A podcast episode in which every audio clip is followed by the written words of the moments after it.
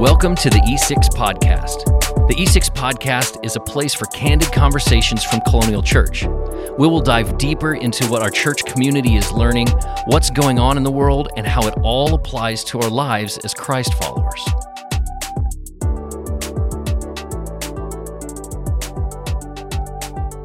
What's up, everybody? It is episode four. We're back again, episode four. Four. And uh, we're going to go around. My name is Brooke. You guys know this. Yep. Uh, I work here. Who else? Uh, Tanner. Tanner's back. Hey. Tanner, Tanner Hodges. Welcome back to the Great Republic. Yeah. Yeah. I went to Colorado and it was painfully obvious I was not from there. Wait, how could they tell, Tater? you know, I really didn't think I had an accent. Uh, You didn't think so. I didn't think so. Okay. Um, Everybody that's, that- that's that's what gave it away, though. that's what gave it away. Everybody that's listening are laughing right now. Yeah, absolutely. Yeah. I know I have an accent. I got it. All right. That's good. That's good. Well, we're glad to have you back. Welcome back. We had be fun with. Jordan, but uh, you know, having you back here is great. Yeah, it was awesome. It's good to be back. It really was fun having Jordan on last week. I look forward to him crashing the party from time to time, but we did miss you. oh, thanks. Yeah. Glad to be back. Yes, and I just can't help. You said episode four. I'm like, I did. The New Hope, A New Hope, or whatever the title of Star Wars episode four is. I'm such a Star Wars freak. It just came to mind. Freak. You Yeah, are. that's the word I was looking for. I, yeah, you know, that is the word I was looking for. Yes. Star Wars. Yeah. Wow. uh, we actually just finished The Mandalorian last night because, Season two? yeah, Yes. Yeah. Ooh. Enjoyed that. it was good. Yeah. don't Good don't stuff. spoil it. I haven't seen it. Don't spoil Mm. it. It's okay. It's fine. I won't. Okay, good. Yeah. We were off track in like two minutes. You know, it doesn't take very long. But I, I, I would say I had to get a shout out to uh, to Lauren Ligon. Um, she was listening last week, and uh, while we were struggling to come up with a radio station for Jordan White, she sent one in, and she said uh, she thinks it's somewhere between Joe Dirt mixed with Dave Ramsey. Ooh, perfect. So somewhere in the Joe that Dirt is Dave Ramsey. spot on. I don't Joe know where. Dirt Ramsey. I don't know how he's gonna feel about that. yeah, well, I don't know. I think don't he'll. know. I think he'll love that. Both respectful guys, you know, very Both really You know. like leaders in their field. absolutely. I'm not sure where that is on the Sirius XM dial. Joe It's- Dirt I'm sure it's in there somewhere, but that's uh, yeah. So Oh shout out to my Ligon. She, uh, she I was love that. Um, it was good. So, Lauren, why are we here? Why are we here? I am still excited about this new platform we have. Mondays, digging a little deeper into the previous Sunday morning's teaching, uh, talking a little bit more about what it means to follow Jesus in our current cultural context, and hopefully just modeling and and teaching our people uh, learning as we go about having conversations Yeah. uh, not just lecturing as we do often, as I do often from a stage, or presenting curriculum, you know, for people to to dig their way through, but to learn to have conversations, to ask open ended questions, to to learn to disagree, and have civil discourse. Oh my goodness, doesn't that sound like something we need these days? Oh, is yeah. to learn how to to have civil discourse. Yeah. Well, and how can I, you know, gosh, how can I still love that person that I have civil discourse? It's like for some reason I feel like we we're in this mode of uh, forgetting all the good experiences we've had with each other based on one disagreement. Oh my goodness, that's spot on. And Yeah. I'm it like, doesn't take on. more than one Facebook post for me to forget. That's so well put. To forget the incredibly wonderful, rich, friendship-driven Mm-hmm. experiences I've had, and all of a sudden I'm mad at that person, or I'm questioning how we ever became friends in the first Right. place. Right. Isn't that sad? That's Yeah. so sad. Awful. I hope I didn't admit that out loud on a podcast. Oh, well, we can edit that out in post, right? Sure. Yeah. Yeah. And we'll get that later. Yeah. We'll edit it out. Yeah. No, I agree. I, I'm. Uh, I have to say, I have enjoyed doing this just in having the conversation. It's not like this is crazy for us. This is just putting microphones in front of some of the conversations that we already have anyway. Yeah. But, but just the fact that we have uh, decided to go down the road and start doing this, um, and it's been a blessing, at least for me, just getting to have the conversation and even even bringing Jordan in last week and Yeah. um, you know just being able to do something different. So it's Yeah, been it was great cool. for me. I confess I haven't, for example, asked you the last couple weeks, Brooke, how many listeners we have or how many subscribers we have. Don't tell me. I don't want to know. But I think it's evidence of how much I've enjoyed it for me. You know, I mean, in theory, we're doing this as a ministry platform. We're doing this to bless colonial people uh, and anybody else that that that tunes in, as you guys like to say. But I find myself just looking forward to Mondays, looking forward to Monday mornings, uh, and having conversations with you guys Right. about about stuff. So, um, so yeah, it's been really insightful for me. It's been good. Even like, you know, uh, I got to take the vacation last week to Colorado, and it was really awesome. And to get to listen to the podcast, you know, and uh, head as we're driving, you know, listening to the conversation you guys had. your wife pops in. Uh, I love it. She texted me later Monday, so it wasn't like No, you guys yeah, were listening It was it. like it came out, and we Yeah. put it on and listened. Yeah, I forgot what she texted me, but she was just like send me a like giggling emoji and a quote that I said, and I'm like, this is so like surreal. Yeah. somebody's listening. she asked if cracking it was a Lauren Jones. Oh yeah, yeah, yeah. Yeah. That's what it was. I said, I said, all truth is God's truth. Is and she said, Jones "Is that original? is that?" And I, I had to admit, no, no, no. I'm regurgitating that that nugget of wisdom. Uh, you know, Yeah, I have no original thoughts. Just to be clear, no. We had fun. We had fun. I want to hear about it. Tell tell us, give give our listeners just a, a window into your Rocky Mountain adventure. This yeah, it was week. cool. Uh, so I have to. I, I, I really, um, I'm so thankful. We have really good people around us, and uh, so we were actually. Uh, some friends of ours were really, really gracious to us, and uh, I had already planned to take some vacation time, um, and we were just going to kind of hang out at home and probably do projects and all the things that get put off. You know, staycation. That's what it is. staycation. Yeah, man. The honey-do list. That's exactly. Um, and some of our really good friends were just like, no, no, no. Um, you guys are going to go to Colorado. And we are like, seriously? So they made it. I, I just have to say, man, I'm so thankful for those people in our lives um, who just made it possible for us to just get away and go experience something new. Our kids got to go play in some snow. I bet that blew their minds. Oh it? my gosh, man. well, yeah, it's funny. Deep we went powder from, snow, we went from like yeah, we went from like it's funny to watch this happen on my kid's face. I'm maybe I'm just a terrible dad. I don't know, but the excitement of oh my gosh, there's snow and dad is like I walk out in this deep powder snow before they did and so i'm like knee deep in snow and they're so excited. They jump in and immediately snow gets in their boots and they are screaming in pain because it's so cold and i'm like come on let's get out. So we got to play in some snow got to go tubing. We didn't get to actually go skiing um, again you know for the much more intelligent people than I am, uh, everybody knows skiing is expensive. Hmm. And in my head, I'm like, oh, yeah, we'll totally go skiing. I'm like, no, it is so expensive. Very Very expensive. But it was cool. We got to go hang out and just see some cool part of the world. Got to go on a sleigh ride. Um, and so it was really cool. I, uh, I will say this too. I learned like the whole time we're there, um, we are enjoying our time, but we're thinking about people that we want to be there with us. You know, we're thinking about all the people we want to share this with. Um, and we were talking on the way back, you know, just kind of taking stock of our experience and maybe even things that God was saying to us while we were there. And uh, it kind of came out that um, while this place was really, really beautiful, like arguably one of the most beautiful places in the United States, um, it wasn't enough. Like, and I'm, I, so let me try and explain this. Um, we realized that like people make the place beautiful. You know, where you like where your community is found Mm. is beautiful. And um, coming back into Wichita Falls, it's flat, incredibly flat. Um, and uh, we just were excited to be back and be with our community. And um, I think that was a huge gift to us from the Lord to just be reminded that you can be surrounded by some of the, His most beautiful creation uh, and not have a community around you, and it's just not enough.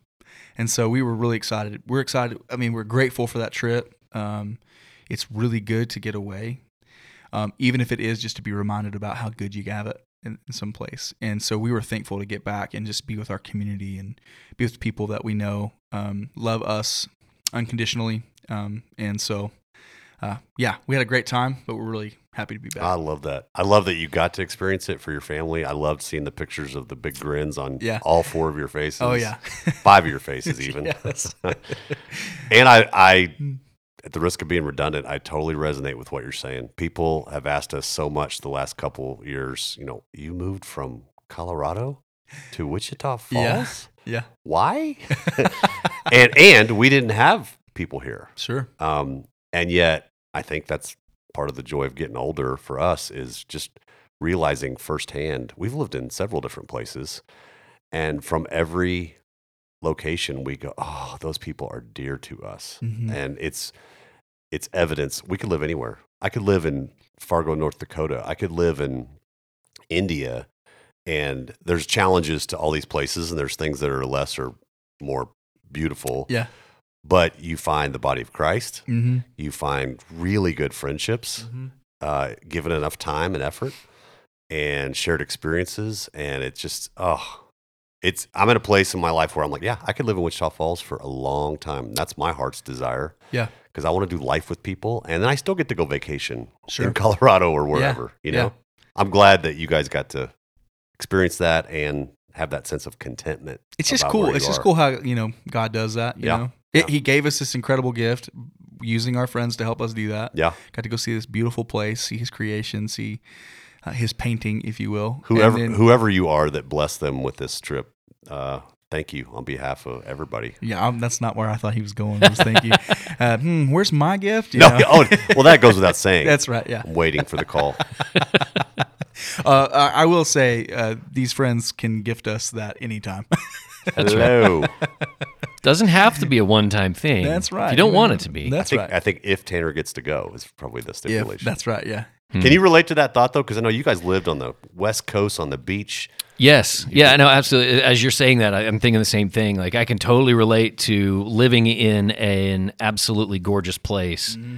that I would love for it to be home. You know, mm-hmm. we we literally lived in a condo with a pool, and we were three and a half blocks from everything and the beach. which Like, beach was it? It was Huntington Beach in California, okay. and I mean, it's just it's absolutely gorgeous, and everybody's walking their dogs, and they're out, you know, Mm. walking their kids, and you know, there's bar like they literally we'd have like Tuesday nights, it was Surf City nights, and we had barbecue stuff out there, and so it smelled you know amazing. And then you go and you leave the windows open and the doors open and it's cold at night and you have the breeze coming off the ocean. And literally it's incredible. And then we moved back to Oklahoma and then to Wichita Falls. And you can ask the same question like but why Why? why? And I think I still ask myself that when I walk outside and there's not palm trees. I ask myself, why? Why?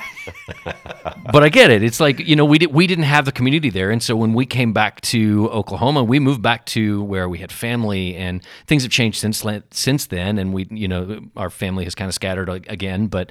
Um, that was one of the things that was a big deciding factor was ah, man we just really needed that community around us and we wanted to have our family around us as well Yeah. Well, it's been it's been it, like I said, incredible gift for us. Uh, I feel like starting the new year with that reminder of, dude, your community matters, people matter, and um, again for us, kind of a phrase God gave us was "people make the place beautiful." So, um, thank you, all you beautiful people in Wichita Falls. Well, that's good. That's good. I'm go- we're glad to have you back. So um, let's dive into some of the conversation we had over the weekend. You were actually here with us, Tanner, so that was great. We're glad to have you back. You were manning a camera. and a camera, it was That's cool. fun. I got to put a camera in people's faces. I don't know how was many people noticed that. Uh, obviously, if you were watching online, you didn't see that. But uh, if you were in the room, I wonder how many recognized Tanner with his mask on, covering part of his face, with his baseball cap on. uh, but he was up at one of our cameras doing some some fancy camera work. It was awesome. We got it. Yeah, we placed a new camera in a different spot.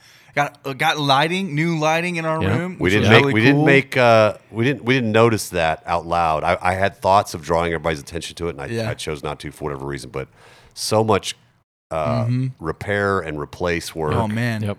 it was that- cool, dude. That our insurance team, paid for, thank God. Whew. Yeah, insurance. Insurance came through pretty heavy for us. We had lightning strike back in October. October, We- yeah, took yeah. a bunch of stuff out. It's been a fun three months, It's four been, four months. It's been unique. fun. I But all that know. to say, you were you were part of the work of just helping. Hey, let's move a camera over here. Let's have a different shot, profile shot on the stage, and be able to. If you saw some shots of even the crowd worshiping a little bit, Yeah. that's just an effort to try to be creative and Yeah, it was cool. Um, one of our one of our directors, camera directors, Justice, uh, was directing, and it was cool to. Um, it was nice to be reaffirmed by him. Like, yeah, Tanner, that's a good shot. Thanks for giving me that shot. You know, that was cool. Can you say it like Justice? Uh, no, no. No, Where's Justice from originally? I don't want to misspeak. Do you guys I'm not sure. I actually don't know. down in the Caribbean though, right? Well, so I have a question for you. Okay. Um, in we talked about this last week with with Jordan here from Lauren from your perspective, but Tanner from your perspective, when you get to be on a camera and this weekend watch um, Kelly and Michael lead us in worship, like Yeah. tell me about that experience. Like, what is that for you? Being able to not be in the front, not be in the spotlight, not be the one that's saying things from the microphone, and watching your team do the same thing and lead us that way. Well, I, without being like I don't know, I don't know if condescending is the right word, um, but like I just feel like a proud dad. Like I'm just really grateful for our team, um, and it's just it's cool to be able to see them do that. I, I- most people would expect that like I would just be so excited to be on stage and do all that stuff, and it's actually not the truth. Like I the times that I feel most fulfilled in what I'm called to do, the times that I feel Yeah. um, like I'm living into where God has placed me, are not the times that I'm leading from the front. It's the times that I'm in a room watching this team God has put together just do this and do it really well, and in some cases better than I could. Um, so it was really fun to be able to run a camp. Just you know, not to not to degrade what our camera guys do like uh it's it's um it's not like the most challenging thing in the world but there is an element of creati- creativity that is just so much fun and so it was cool to be able to do that and be in a different role than i normally get to be um, and then just watch michael and kelly lead us so They did a well great and, and lead us from their heart you know like It's very authentic. Yeah. Um, whether it's whether it's messing up and just going with it, Yeah. or it's just hey let's let's sing that again, or it just it was a it wasn't there wasn't an ounce of show. It was yeah or or Michael a couple times saying, I, "Man, I just want to say this." yeah just from the heart, you know. Yeah, absolutely. Um, I also maybe it's a great opportunity to say, man, we need some more camera operators. I mean, there's a there's an entry point there for people to be involved with your worship team that on one hand doesn't require much skills. I've done it, but also has tons of room for doing it really well. Like Yeah. Mm-hmm. learning to do it really well and contributing in a creative way. So Yeah, whatever absolutely. that's worth, if you're listening and you want to help out, that'd be awesome. it's great We Yeah. need more camera operators. absolutely we I was people. I was grateful you empowered those guys to Kelly and Michael specifically to lead us. Yeah They're two of my favorite people too, so that's fun. yeah they're I wish more people knew them. You know, yeah for sure for sure get to know them It's definitely fun to watch them get up and lead, and and uh, as you said, you know, be able to watch that from the from a different point of view and perspective, and get to experience that differently. So that's really cool. Yeah. Well, so as we dive into our conversation from the weekend, you know, we we launched into the message this weekend talking about you know the the deep theological um, battle between baptism and child dedication. I was wondering where you're you know. going. The deep theological battle. I was like, I don't remember Deep that at all. I did. I didn't remember bringing that up. sounds great We did talk about we. I love that we got to celebrate the Morris family Right. and the Morales family and their dedication of Selah Yeah. and, and and and Miles, their two babies, and and then of course the two big girls with the Morrises. Mm-hmm. Uh, that was a special moment. I loved that. Uh, I believe it was uh, David Skipworth, longtime Colonial member, that chimed in. Man, I'm so glad we're doing that in the auditorium with the whole church. There's something about that that just seems right and uh, and I agree. We haven't done that for many many years. We've done it kind of separately. There's something even just little about that that's significant to me that we're celebrating that as a whole church family. But we did juxtapose that, rightfully so, I think, with hey, some churches have the tradition, the practice of infant baptisms. Mm-hmm. How come we don't do that? right um, So I, I thought we could dive a little bit deeper into that. Can we talk about infant baptism for a minute? sure There may not be anybody interested, and Just yet said no. I have to No, we're not gonna do that. Yeah. You guys are humoring me.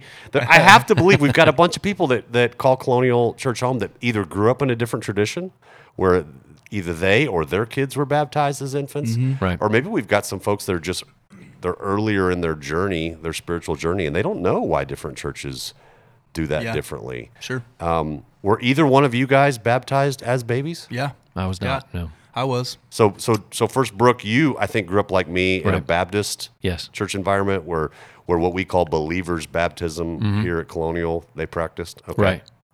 How old were you when you were baptized? Uh, I was seven. Seven. That was uh, in in me looking back at it.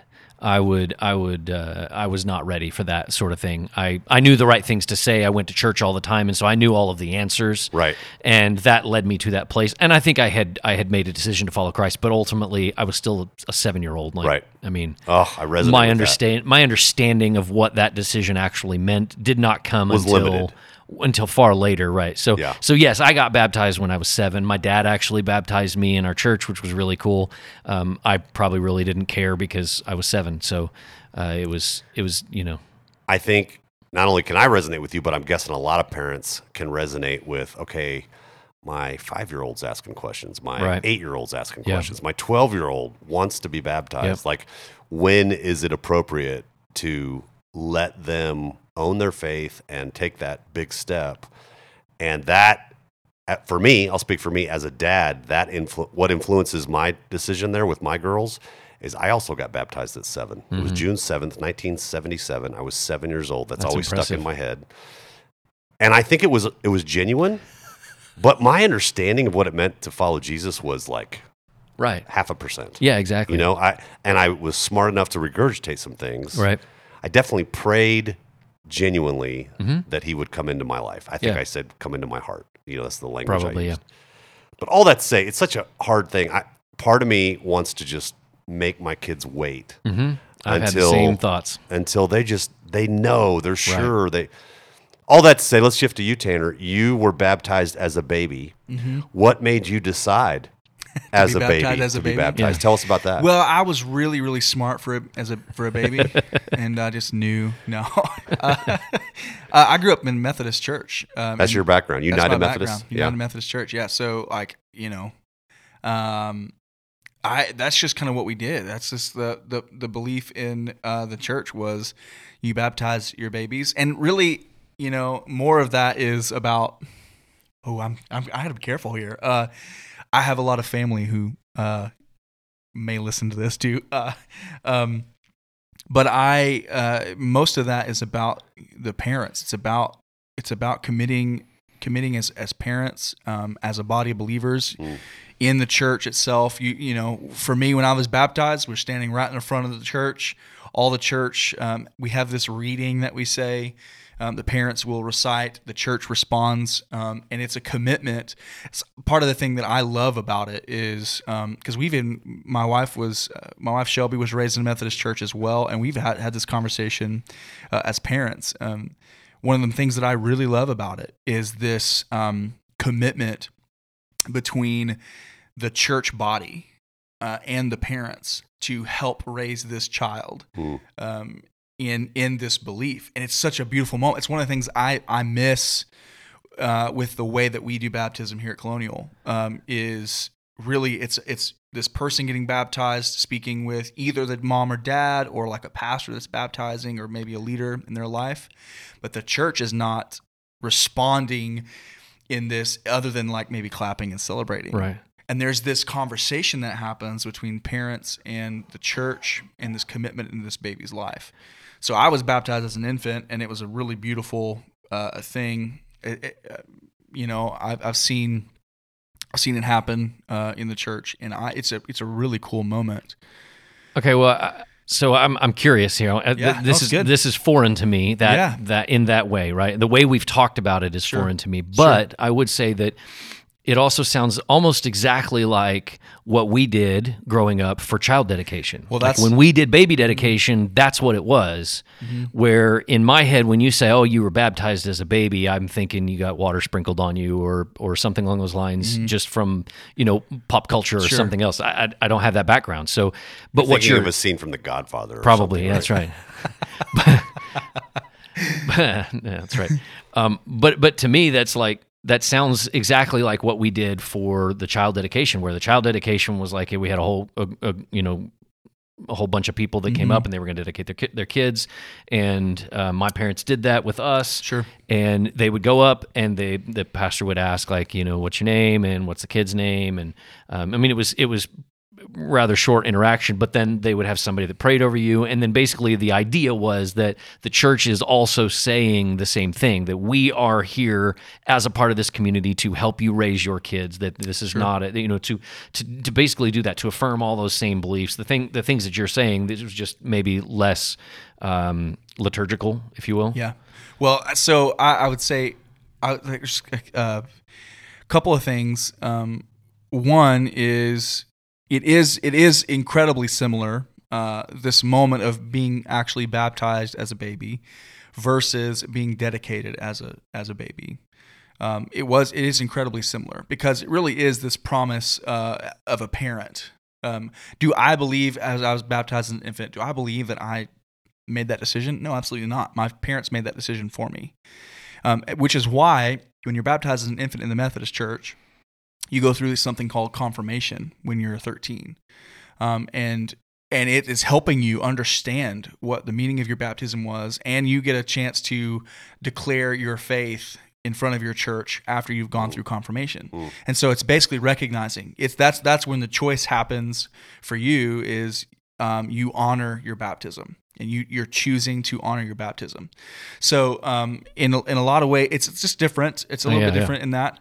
The other thing too is um, I would say this: hearing both of you actually speak. Uh, I I you said Lauren, you said uh, you were baptized uh, on the seventh at seven years old in 1977. Mhm. I was like Bruce Almighty moment. Free and the right. seventh at seven. Um, I didn't plan it that way, was- you know, but it happened. but it happened. True story. And even hearing you, Brooke, talk about you would think you were seven years old, you didn't really know what you were doing, all that stuff. Really, it was probably a decision made by your parents. So that is something I'm sitting here listening to you guys speak about it, and I'm going, well, then how is that any different than me being bapti- baptized as Right. an infant? Yeah. Because I didn't understand what what I was getting what I was getting into, and both of you guys growing up uh, in that in that uh, realm would say, I'm not really sure I knew what I was getting into then. True, true. The only pushback I would give you is at some small level, unlike unlike an infant, Sure. literally has no voice. Yeah. At some, literally, um, at some small level, I definitely I responded to an invitation. something. Right. I responded to hearing the gospel. I told my dad specifically, I want to become a Christian. You know, Right. and that is that that's the difference the Mhm. the the part that i would say that i just didn't really know what i was doing so to speak it's on a continuum Sure. you know, i just I Right. mean, do i did i know at seven what i know now at 51 Absolutely not. did, did i know at seven what i knew at 13 Right. no way No way. you know but it was still a very genuine you know experience i think I- i'll, I'll chime in um, my world was rocked when after growing up baptist and in that that church background for so long at the age of 23 i became a part-time youth director in a united methodist church that's where our stories overlap a yeah, little bit mhm, tanner Yeah. is and all of a sudden uh, there's infant baptisms uh, Yeah. there's comp- this thing called confirmation Yeah. I was in charge of working with the middle school and high school students. Which means you lead And confirmation. suddenly, Yeah. Lauren, you're in charge of confirmation. And I'm like, what is that? Uh, I'm sorry, what? So I'm crash I'm just crashing, Yeah. crash coursing on what is this confirmation thing? Which Yep. couple things, real quick. One, my favorite pastor of all time that I've ever worked with, that I've ever respected the most, United Methodist. He was my favorite. And I'm not saying that about all Methodists. I'm saying Bob was Methodist and he rocked my world because I'm like, oh, you can love Jesus and be Methodist. I didn't know that as a Baptist, you know? That's huge. Um, it, it, it, in all honesty, it expanded my understanding of the kingdom of God. Sure. It's not just my little denominational camp, you know, Right. which which drives me to this day to go. I want to connect with the church across the city. I want to. Yeah, we can disagree about things. Even we can even disagree about a few really big things, Mm-hmm. but we're all pursuing Jesus in, Yeah. and to our best understanding. So that's one thing. Another thing is then as as a youth worker at the time who then goes off to seminary and studies how to be a, become a pastor i did my master's thesis on confirmation so we haven't even talked I did not about know that. we Yeah, should have yeah. we should have lunch Yeah, sometime we and just should. talk about Yeah. that and i came to realize oh my goodness what a, what a potentially what a meaningful uh, rite of passage Mm-hmm. that is just missing, for example, in the Baptist church. Yeah. We don't have that for middle school students. This very intentional, sometimes year long Yeah. experience. What do you believe? Do you know about church history? Do you know why we believe these things? Do you know where we, we even started this thing we're in right now? I didn't get that in my upbringing. And Sure. so, um, and it really made some context for infant baptisms. Sure. Do you have any thoughts on Brooke? I'm, I'm going to pause at least before I keep going. Well, I, I think I think just the thing that pops into my head is that it, it that makes a whole lot more sense, Tanner. Hearing hearing what you're explaining, Mm-hmm.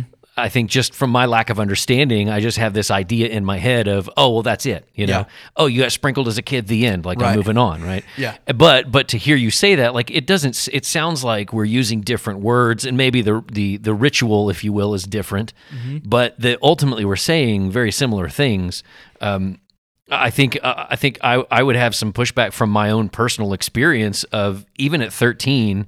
I don't know at 13 that I was a whole lot better than I was at seven as far as really understanding um, all of that. And I spent you know three four days a week at church. You know that was Sure. it was that was what we did. We went to church and and so th- there's just just to hear that is like okay well I, I get that and and I think that even as we talk about baptism in the ways that we do it here it's still that confirmation and we have a class ahead of time that's like let's talk about this and let's understand Yeah, why this sure. is why you're saying what you know what does it mean to make to, to make this decision to get Yeah. baptized and not just because we decided we wanted to do it again or Mm-hmm. it's been long enough and now we need to do it again or or any of the other myriad of reasons why we've heard people say they want to get baptized but to go through even that sort of thing that's kind of like a confirmation and maybe it's not official like a confirmation is Sure. that is much much more detailed or something along lines along, along those lines but it's at least step in that direction of, of very similar things so just to hear you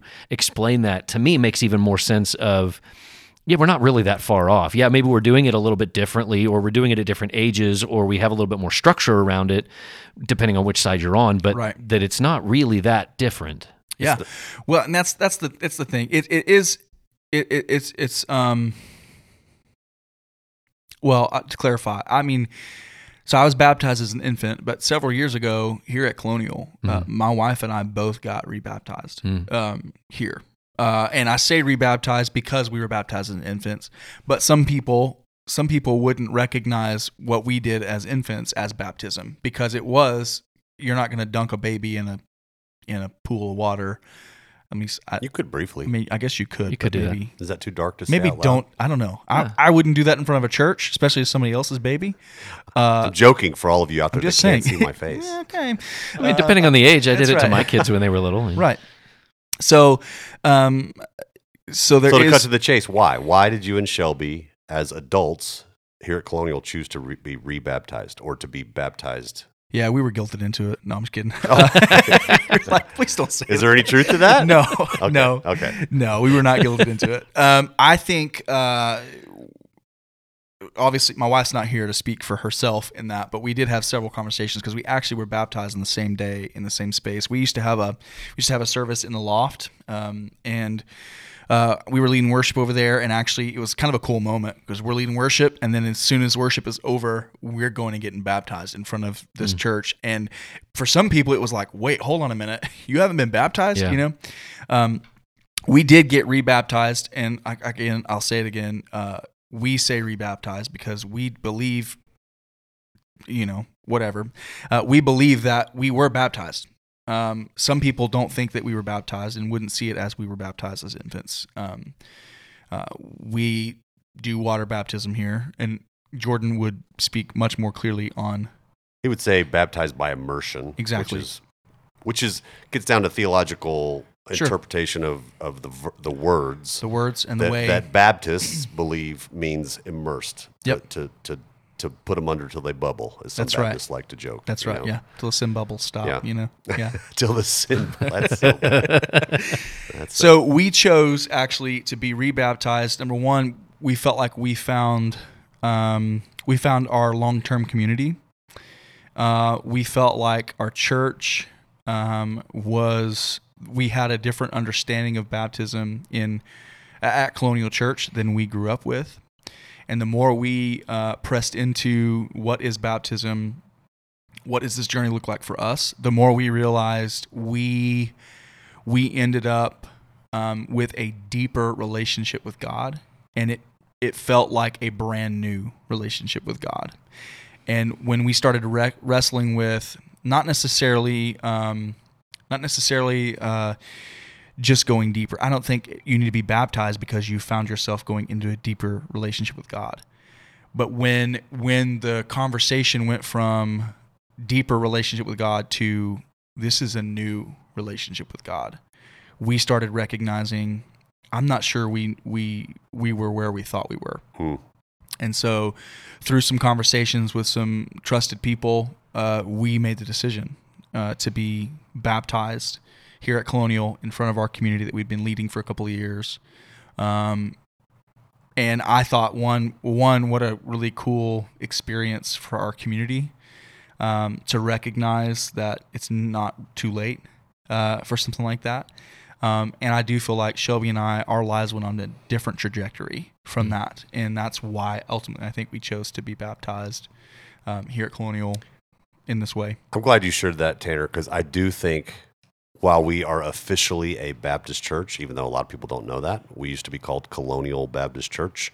And like a lot of Baptist churches, I think in the last couple decades, they lost the B word um, just because it's a, a misunderstood word or a word that comes with a lot of assumptions Yeah. from Yeah. from non-Baptists. You sure. know, so we are colonial church, but we're, we're Baptistic in our doctrine. We're Baptistic for sure in our history, and I think still you speak for a lot of people who just didn't don't have that upbringing or don't have that history.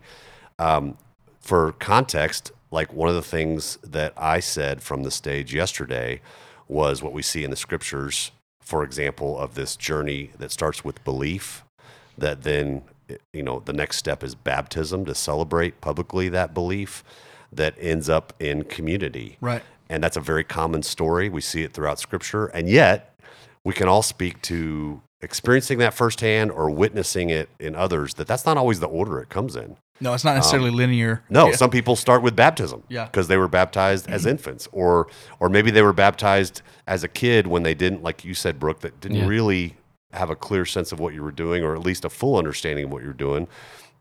Some people it starts with community. I mean, I, I love that I love those stories of people who are just attracted to I want to be part of something bigger or I just want to tag along with my friend because I'm hurting and they find community amongst some Christians and then way later in the journey, they're like, you know what? I think I believe this stuff, Right. you know?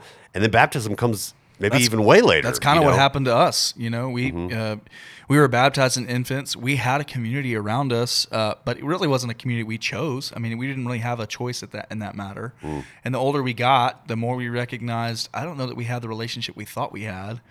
Um, and so, but that realization came from community. So, to go back, like you know, we were baptized. We weren't. We didn't really find the community that was our community. We ended up finding community that informed us, and so we were rebaptized. Um, and the belief came uh, came from from the community. You know, this this wrestling with where we where are we at on our spiritual journey led to some belief, which led to a baptism, and so it can be you know it can be really any any of those three things um, in in a specific not in a specific order. You know, so that's our story. Um, I do think I, I selfishly want to dive in just for a couple of minutes about infant baptism. And so, any of you that just have no interest in in kind of church history or understanding infant baptism, you can fast forward two or three minutes. Yeah, Yeah. But for those of you that are curious, uh, I learned a lot, uh, especially stepping into the Methodist world and then going to seminary. Uh, infant baptism is a commonly held practice in a lot of Christian church traditions for the last 2,000 years. Like, for those of you that think that's crazy or foreign, uh, it actually wasn't even questioned uh, or argued about in the church until the 16th century. So, do the math 1,600 years of of a lot of churches practicing infant baptisms with no we have no record of arguments amongst church leaders about it so that to me says something right there there's other examples in scripture of whole, of entire households being baptized multiple examples in the new testament Right. which draws attention to whoa wait a second uh, they all, the whole family, decided at the same time. You know, so what does that have to say about believers' baptism? Now, having said that, it's way more similar to what we experience and practice in child dedication here in our world than most of us even realize. Because neither churches who practice infant baptisms nor our church who practice child dedications believe, or even adult baptisms, believers' baptisms, none of us believe that the water's magic.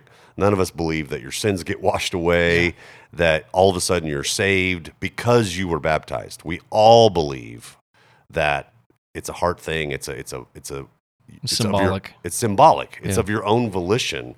Um, what we really have in common, whether it's infant baptism or it's uh, believers' baptism, is it's it's all about a covenant. Uh, one of my friends, who's a pastor, who really interprets the scripture differently when it comes to this, he likens infant baptism to just just acknowledging the covenant that God has made with us. Uh, that it, one of the the similarities, for example, is the way Jews see circumcision. Uh, it's a physical sign in some regards that completely separates them as a different ethnic group, as a different tribe, so to speak. But they also believe that it's not just a physical thing. It's not just something they do on the outside. It's also recognizing symbolically this covenant that it's not just circumcision of the flesh, circumcision of the flesh, it's circumcision of the heart, which I resonate with. It's not just the symbolic thing. I go into the water, I come back out, and my sins are washed away in the sense that that that God forgives me, and I it's a symbol of my new life. It's also way bigger, and it's it's us as a church celebrating God has reached into our world and given us a way back. Um, and so it's celebrating what's already happened way before I even thought about God. We're celebrating. So in that way, that regard, we're celebrating even with my baby here, Right. something that happened before it was even an idea. Before Right. this kid even came into being, we're celebrating that God is good, Mm-hmm. that God has rescued, that God's provided a way back. So Sure.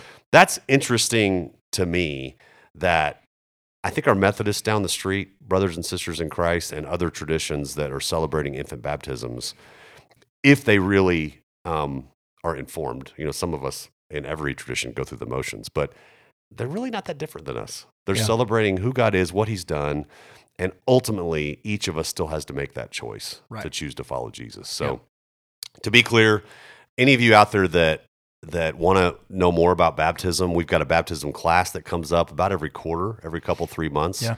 Uh, right now, Pastor Jordan, more often than not, is leading that and just having a great conversation. What it is, why we do it. Uh, you can kind of kick the tires and figure out if that's for you. Yeah. But uh, just a standing invitation here in our journey at Colonial to celebrate what God's done in your life through baptism. Yeah. Love it. Well, as you um, talked about, you know, going back and, and and seeing what the church has done for many many years. Um, one of the questions that I had is, and I don't even remember what the, the the scripture reference was for this, but one of the scriptures you you read um, this weekend was. Uh, basically about all, all the believers they met together they shared everything they had they met in one place they sold their property and possessions and uh, and shared their money. They worshiped together in the temple each day they met in homes for the lord's supper and they shared their meals all while praising god and enjoying the goodwill of the people and the lord added to their fellowship. And so as you talk about the early church like part of me i'm curious from your perspective as you read through that uh, was it was it acts acts Acts 2. Acts two, right? Mhm. That's the Acts two church, right? That, Yeah. that that so many churches are, are founded on. I'm I'm curious your your perspective from from reading that and seeing what that is. Like, how does church now? Um, how does it differ from from that perspective? Because what that is, that's not necessarily what we do on a on a on a day to day basis or um, on, even on a week to week basis. You know, sharing meals and um, pooling our possessions and um, y- you know all those different things that are listed on there. So I'm just, I'm curious your perspective on on seeing that as listed out as this is what the early church did compared to maybe where we are now in maybe the American church context. That's a whopper of a question. um, but I like Yeah, it. I like it. Go. Ready to go? I, I think that, first of all, I think we glamorize the early church a lot. Yeah. I think that's something I want to say at the very beginning of that answer is so often in my adult life, I have heard different people say, and I've probably said myself, oh, I wish we were more like the Acts 2 church. I wish Right. we were more like the early church. And people forget, read some of Paul's letters to the early church. Basically, his letters are a whole lot like, you guys are a disaster. Not a letter you wanted to get. in the mail. No, no, a letter of admonishment, a letter of correction, Yeah. a letter of, mm-hmm. would you guys stop, you know, having these inappropriate relationships, you know, with family members? I mean, it it's it gets dark in some places. Would you guys start sharing and stop hoarding Right. and and so to that end, let's not just take a few verses out of Acts chapter two and think the church was perfect back then and now it's a disaster. That's not true. Church has always been messy. It's always been a hospital for sinners uh, not a perfect place for all the perfect people. Having said that, Acts chapter 2 does paint this really exciting story, this picture of a story of, of people in their fervor, in their discovery of the gospel and God's goodness, of doing some beautiful things together. I think there's also some cultural context to it. Yeah. Let's not forget the early church was a subversive movement Mhm. the Roman Empire uh, and everything else around them, the Jewish culture in a lot of places, uh, was not in line with the early church of Jesus. And so it was very much in homes, in smaller groups. It was very authentic. There was nothing socially acceptable and, and commendable about going to church like there is in our world now.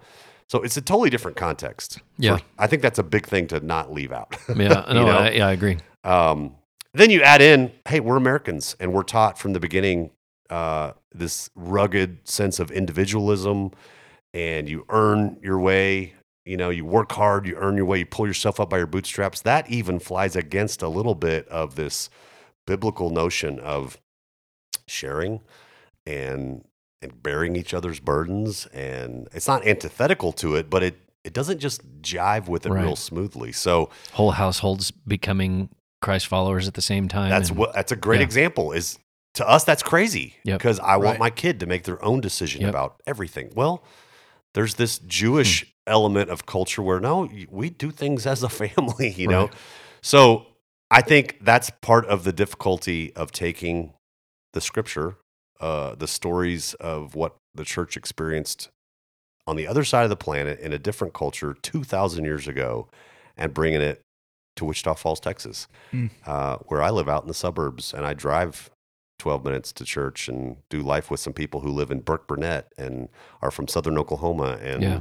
Yeah. um, having said that, it's it's it's not crazy that we take these simple principles and we apply them. Uh, I don't think it's a reach at all to say, "Oh my goodness, look what they did well. They studied the scripture together, they connected with each other, they served the heck out of each other and the least of these around them, and they had this this determination to connect with the, with God intimately in prayer." Yep. Those four things. Like, let's not make it so complicated.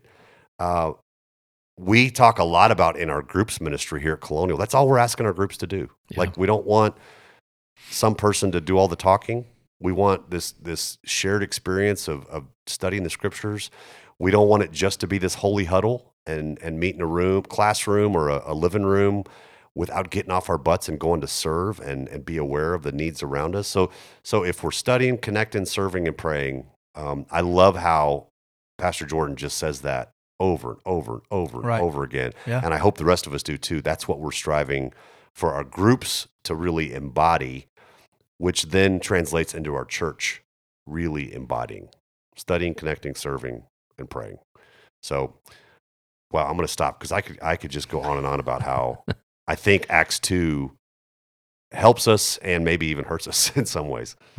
Yeah, well, I, I, um, I think it was, uh, you know, you're pulling out. So just in that conversation you had this weekend, you're you're pulling out study, connect, serve, pray, um, as like bite-sized things that are. It's not. It's like you said. It's not crazy to to think that we can all begin to live in in this way, and I think about like um, uh, our recentering time on our weekend when we're reminding ourselves of what we have been given and uh, and trying to be a little more focused on how we can be giving, um, even if it comes down to like I think about um, some of the most fun I've ever had is um, giving some people things, not even just that they need, but like that just like brings them joy. You know, um, what would it look like if we, as a body of believers, as we're talking about serving people around us, yes, meet needs of people. Like, good grief, man, we've got a bunch of people that um, we could meet the needs of pretty easily. Um, we we as families have some things that others do not. Um, but also, what would it look like if we weren't just giving and meeting needs, but we were blessing people beyond? Mm. You know, uh, gosh, I was a recipient of that this last week. Are you Yeah. kidding me? I didn't need this, but like people blessed my family in a way that um, I'll never be able to repay. You know, Right. and they don't want me to. What would it look like if we all could begin to live in that way? I mean, it's Mm. such a beautiful thing. So, Mm. Agree. yeah. To that end, uh, I tried to. It's a, it's not a short list. It's ten things, but these ten great expectations, I called them from from what we saw the early church experience that I think we should have for this year for Colonial here now. Curious, I asked the whole church this. What of those expectations is there any one of those that just especially excites you or that gives you some some hope for this year that you want you really want to see God God create or or bring about? Anything, either one of y'all? Yeah, I mean, I I have like two that really really stuck out to me as I was thinking about this. One of them we've already been talking about, and you probably could guess is that sharing with each other, um, Uh, sharing our stories, sharing the stories of others, but sharing even like our things, our Yeah. stuff, Yeah. our space, all that. Like I get really excited about the possibility of our community being transformative in that way. If we're experiencing that, if we're seeing people on our left and our right living, holding their hands, palms up, holding on to things loosely, Yeah. not only is that super fun, how attractive is that? Oh yeah. You yeah. know how many people are going to want to be a part of that? They're going to go, that is different. That's everybody else is hoarding. Mhm. I'm hoarding. You're not like that. I want what you have. I Yep. want to be a part of that. Yep. Yeah. I, I just, agree. I, I, that's one of the that's one of the things probably that most excites me about Mm. uh, about this God-sized dream for this year. Mm. Even uh, another one would be like worshiping consistently together. Um, and I, I I'm not talking specifically um, in the context of a Sunday gathering or anything like that. Um, yes, that would be exciting. I, I would, gosh, I would love, to, I would love to see the numbers we used to have, and not not for the sake of numbers, but for the sake of um, What that means. of what that means. Yeah. Yeah, Um, it just would be so beautiful. But even in the context of worshiping together in homes, and um, we we used to be able to do this pre-pandemic. We had this uh, house worship nights that we were facilitating, where at any given house worship night we'd have twenty to forty people. We're going to do it again. It's going to happen. Yeah, I, I'm, I'm gonna believing for it. I'm praying Yeah. for it, and uh, and and having people in our home, uh, the Hodges home, you know, worshiping together Mm. in in a eat, sharing a meal together, praying together, uh, you know, um, and living some of that up in and out rhythm together. Like Yeah. I, I, I really really long for house worship nights, Mm. worshiping together. Um, consistently. What about you, Brooke? What about you? What, what of those expectations jumps out to you? Yeah, I mean, it's similar to what you're saying, and, and kind of the things that we've we've been we've been hitting on. You know, the sharing sharing with those in need. Obviously, with with my role, um, that that's obviously a passion of mine. It's a big thing to me. Um, my wife and I talk about these things. Um, in in how can we find ways to do this more? You know, and so if if our church was doing this, that means that we are putting the effort in the time and, and and building the relationships that we need to across the community and not just next door um, but next door as well like how you know I, I think about the ways that I, we used to live on a um, uh, like a circle drive or Cul-de-sac a cul-de-sac thing. whatever we call it in this in this Circle region Drive? Yeah. Did you just say Circle Drive? I did yeah Is that real? no? yeah. In other places it is. But anyway, so I, I think about this place and and I remember when we pulled it when we got there, we moved in and somebody told us, "Oh yeah, yeah, it's great. It's like a bomb scare happened because everybody gets home from work and then they just they go home and in their doors and they shut their garage and and it was like that was the that was the great thing about it." And I was like, "I thought the whole point of living on a circle like that was that we all lived That right here, That's and a, such an indictment of and we experienced culture. right exactly. And And so cul-de-sac, it's like a bomb scare Exactly. every day. It's great. Everybody just runs and closes the door. That's right. I don't want to see you. You know, so uh, and and I think about the I think the person that told me that, like I think about my experience with that with that that family, and and okay, that makes that makes sense. Yeah. Um, but and and the other things, you know, doing life together, and I think that's where we we we even miss out even more. Is like, okay, great, so we met a need, but are we doing life with? the people are we meeting the needs of the people we're doing life with you know mm-hmm. or are we doing life with people and obviously after 2020 that's a difficult question in and of itself Right. you know Right. how are we doing life with each other and maybe that means you know what the ways that we've always done life together has to change. You know we long for those things. We want them to be back to normal but maybe they won't be exactly the same for a while. So how do we break out of what we what we have always known and create new ways to do life together? And so th- th- those, are things that, that stick out to me. I will jump on the last thing you said. That's as I read through that list of 10 great expectations, doing life together is is the first thing that jumps off. Because I I felt this way two and a half years when I got here, church of a thousand, whatever whatever size we want to call colonial. I don't care how big the church is, huge, thousands and thousands of people. It's always about relationships. Yeah. It's always about doing life with people. And so, um, virus or no virus, big church or small church, I just I have great hopes, high hopes of us just more and more experiencing doing life with each other in each other's space, and then finding out about real needs Yeah. and meeting them. I Yeah. think I think they go together. You know, Yeah, so for, for sure, sure.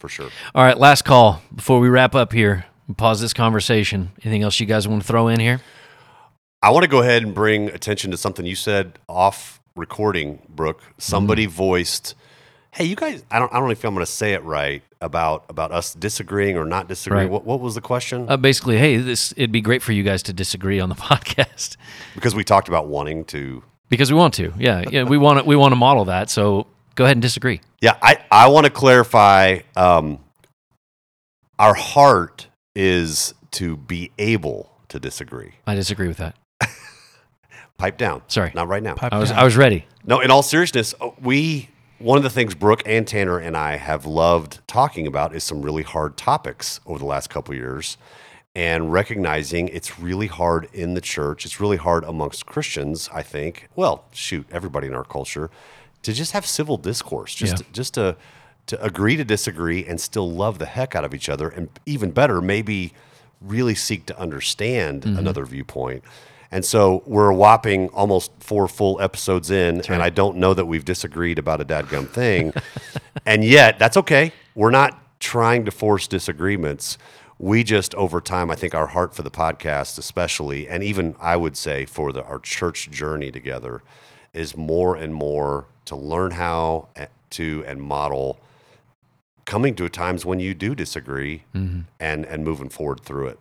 And so, um, yeah, we haven't done it yet. In in in that regard, we're kindred spirits, so we're probably going to agree on a lot of things.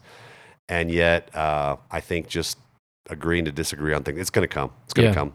Well, Yeah. and, and the nice thing is that that came out of that sentiment came out of a conversation where the person I was talking to, we didn't necessarily agree on things, but it was it was it was an attempt to see each other's perspective, Right. and and so I, I hope that we can get to that point. And obviously, you know, if we're talking about um, major you know hot button topics then yeah okay that might Yeah. be an easier thing to do but Right. uh, that that doesn't always happen immediately Yeah. So- Well, case in point, we've left politics out for Right. four weeks. We've left. I think I talked about Christian nationalism briefly. You know, Yeah. um, obviously we could we could just hey let's do a podcast on politics and we're gonna we're gonna really get into it. There's some things that are much easier or or potentially very divisive Yeah. that we could talk through. i'm sure a politics podcast would probably be one of our shorter ones Yes. Yeah. And to be Yeah. frank, 10, 20 try to be real with everybody in every way that we lead. Uh, we want to be wise in how we do this Yeah. because, um, shocker, there's probably a few things that one or more of us could share that you would just turn off the podcast, you know? Totally disagree with, and I'm done. and then Yeah. not listen anymore. Yep. And we don't want to lose our platform. We want to we want to continue to have conversation. Um, I will go ahead and plant a seed. We're going to talk about some difficult topics around race uh, in the coming future, and I hope, oh, I hope, I hope. See, somebody might have turned it off right there. I hope that it's not a chance to go off on a rant or make a point. It's it's just ongoing, healthy conversation. Right. Um, and we're gonna hear from some people that we might disagree with, and I'm looking forward to that. All right. So we pause the conversation for today. That's the end of uh, episode four. Hopefully you um, stopped your your fast forward button uh, earlier when uh, when Lauren told you to. If you got it, if you got it this far. So thank you guys for for joining in with us, for hanging out and listening to us ramble on about some things. So um, guys, thanks for being here. For any of you listening in, um, we would love to hear your questions, hear your thoughts as we talk about things on the weekend, as you're dealing with things in your small group, or someone says something to you at work and you're like, hmm, I wonder, this would be a great conversation to have. Like, we want to hear those things. So email us. You can email us at podcast at colonialchurch.com. And uh, yeah, we we want to we want to we want to be I, part I of really want to hear from people. If you if you're listening at all, if you're still with us, send in even just a quick comment. Send in, you know, which one of the three of us you think we should vote out. Uh, send in all seriousness, send in a comment of what you're enjoying, what we you think we should talk about more, uh, and for sure questions.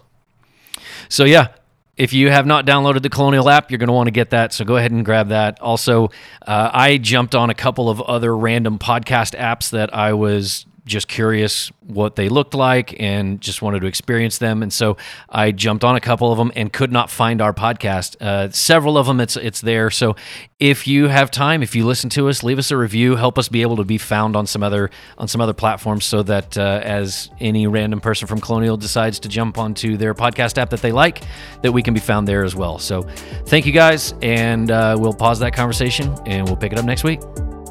You've been listening to the E6 podcast from Colonial Church. For more information about Colonial, please visit colonialchurch.com or download our app from the App Store or Google Play Store.